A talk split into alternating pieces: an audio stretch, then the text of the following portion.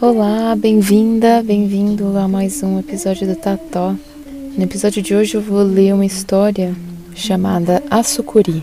Essa história eu li no Facebook de um amigo, o Rinaldo, e achei muito interessante. Daí pedi para ele se poderia ler essa história aqui no Tató para compartilhar com vocês também. Daí no finalzinho eu vou ler uma biografiazinha do Rinaldo para vocês conhecerem um pouquinho mais da história dele, tá bom? Então vamos lá? A sucuri. Saímos para caçar de manhã cedo. Pudata estava com vontade de comer carne de macaco. Beirando o rio, a partir da aldeia da primeira cachoeira, lá fomos nós pela trilha, desviando depois para o interior da terra indígena, em direção ao Rio do Sangue. Mais lá para frente é que eles andam, diz Pudata. As frutas estão maduras. Íamos em silêncio, caminhando, atentos aos ruídos da mata, evitando pisar em galhos caídos ou folhas secas, sem dar sinal. Pudata na frente, levando arco e flechas, eu atrás com a Winchester 22. Rastros de porco do mato. Passaram por aqui já faz pouco tempo, diz Pudata. Cuidado. Seguimos, tudo em silêncio. Os animais também são prudentes.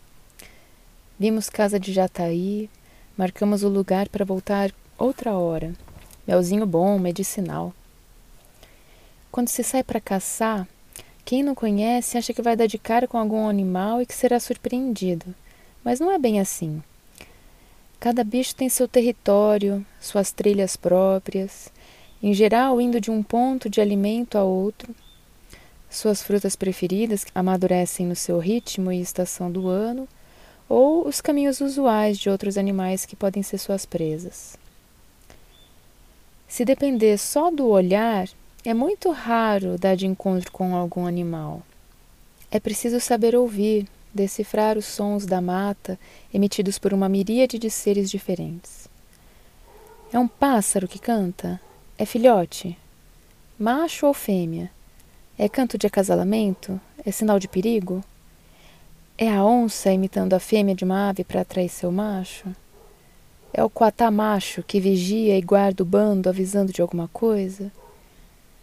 E pelos sons o mato vai se povoando, o contexto em que estamos vai se desenhando e vai definindo o nosso rumo.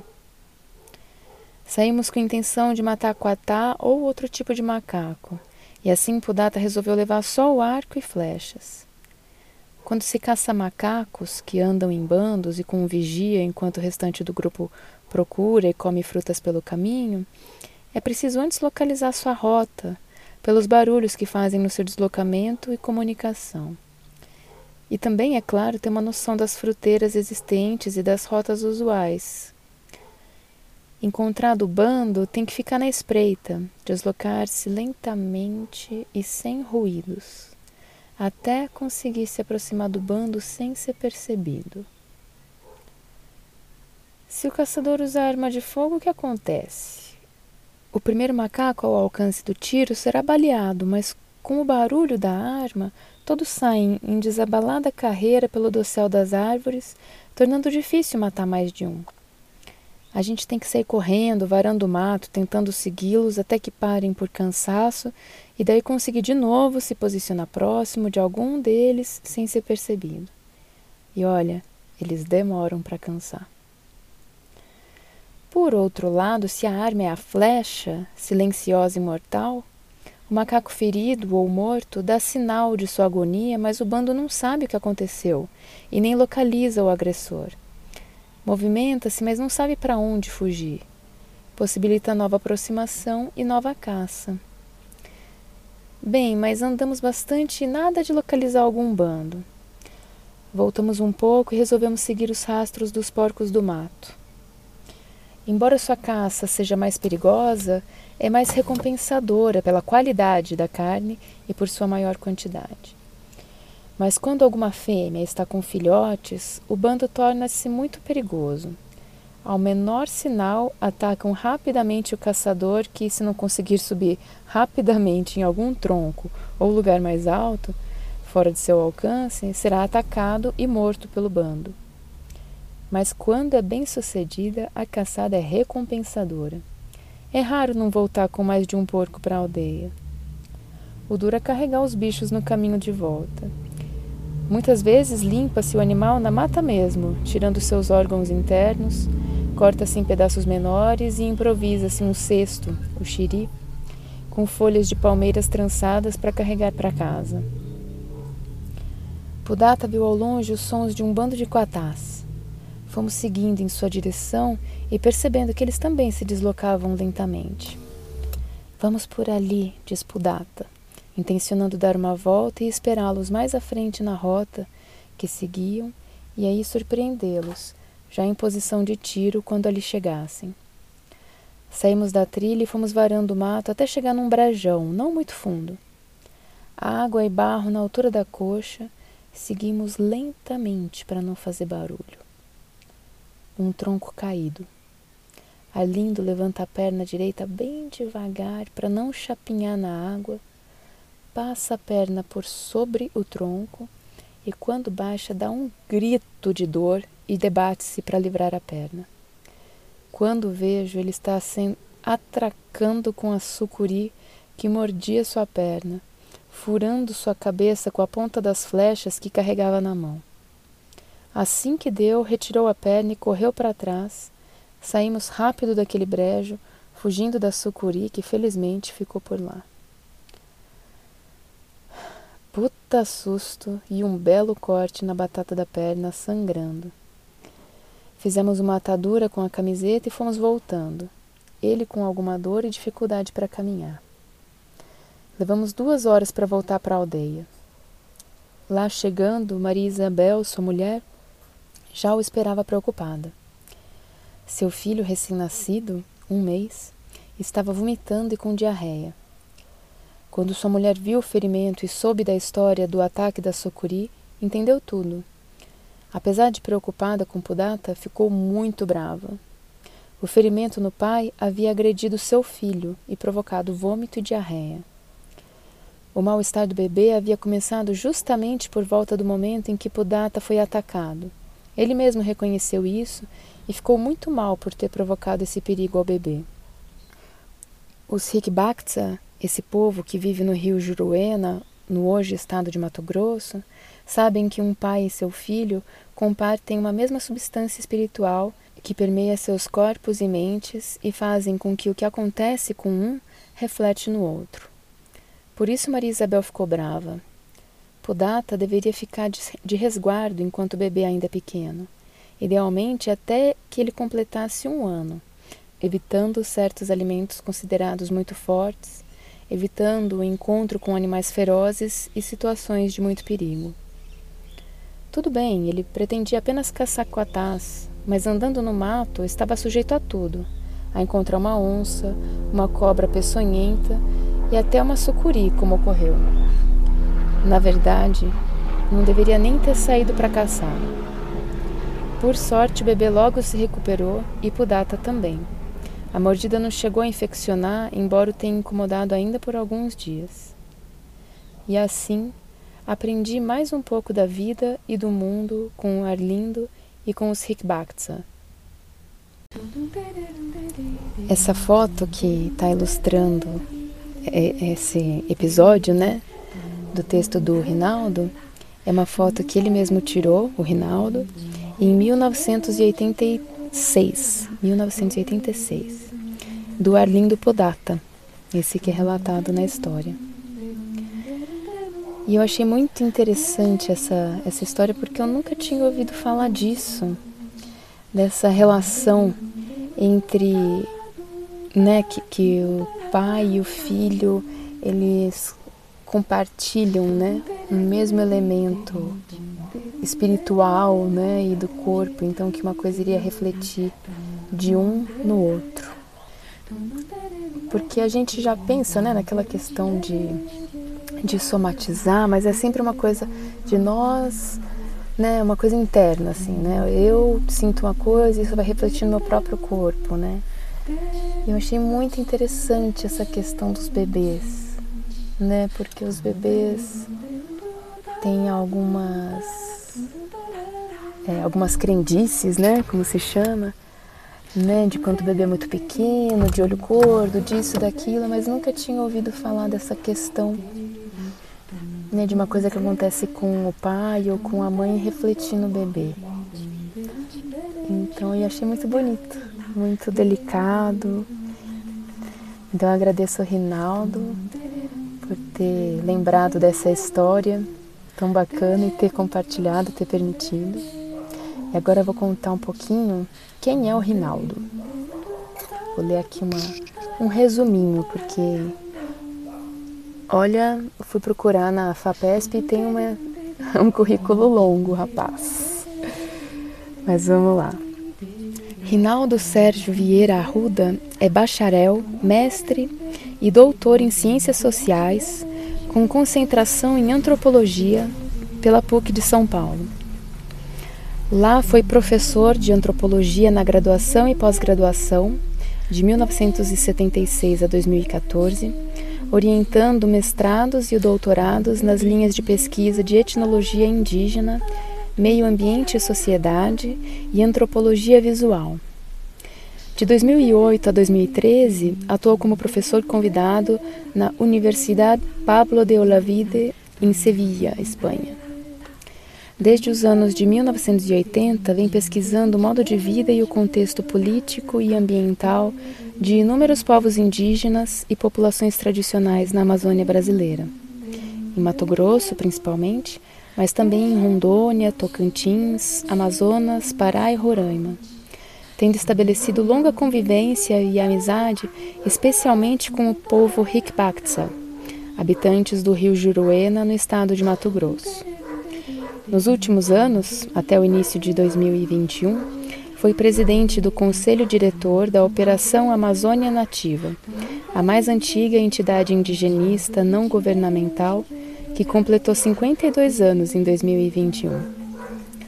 Participa ainda dos núcleos de pesquisa NEMA, Núcleo de Pesquisa em Etnologia, Populações Tradicionais e Meio Ambiente, na PUC-SP, e do GRAVE, Grupo de Antropologia Visual do Laboratório de Imagem e Som, LISA, da Universidade de São Paulo.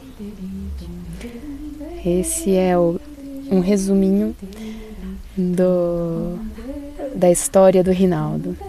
Ele é um homem muito doce, uma pessoa assim que é uma delícia conversar com ele. Sempre aprendo muito observando é, assim as histórias que ele conta, né? Ele sempre traz um tempero nas conversas de que participa, por toda essa diversidade, né? De pesquisa e de vivência mesmo.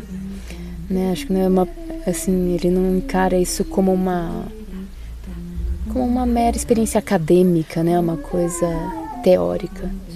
Ele traz mesmo a escuta, a escuta atenta mesmo, né? Não aquela coisa colonizadora de quem está ali para ensinar, mas de quem está ali para aprender.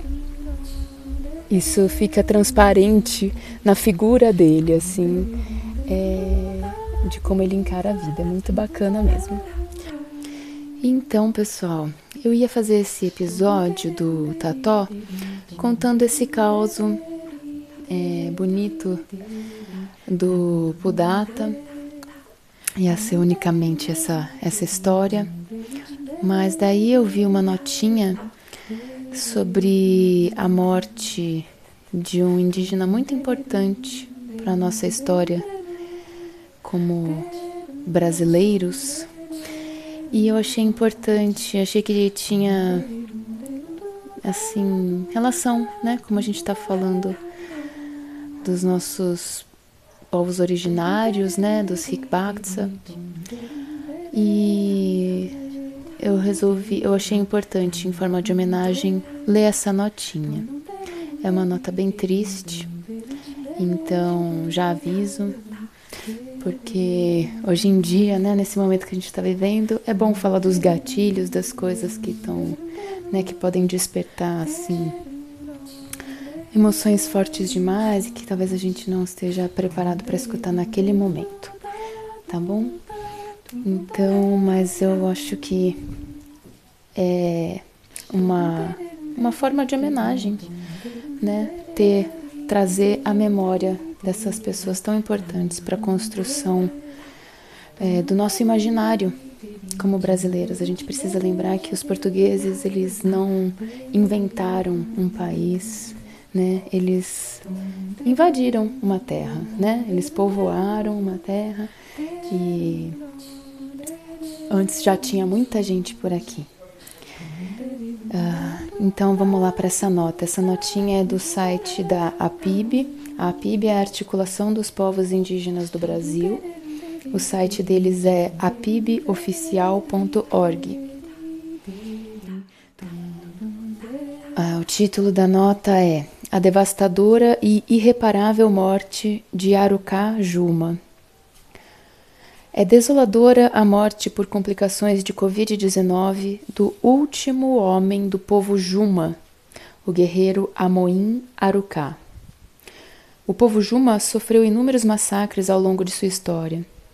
De 15 mil pessoas no início do século XX, foi reduzido a 5 pessoas em 2002. Um genocídio comprovado, mas nunca punido, que levou seu povo quase ao completo extermínio.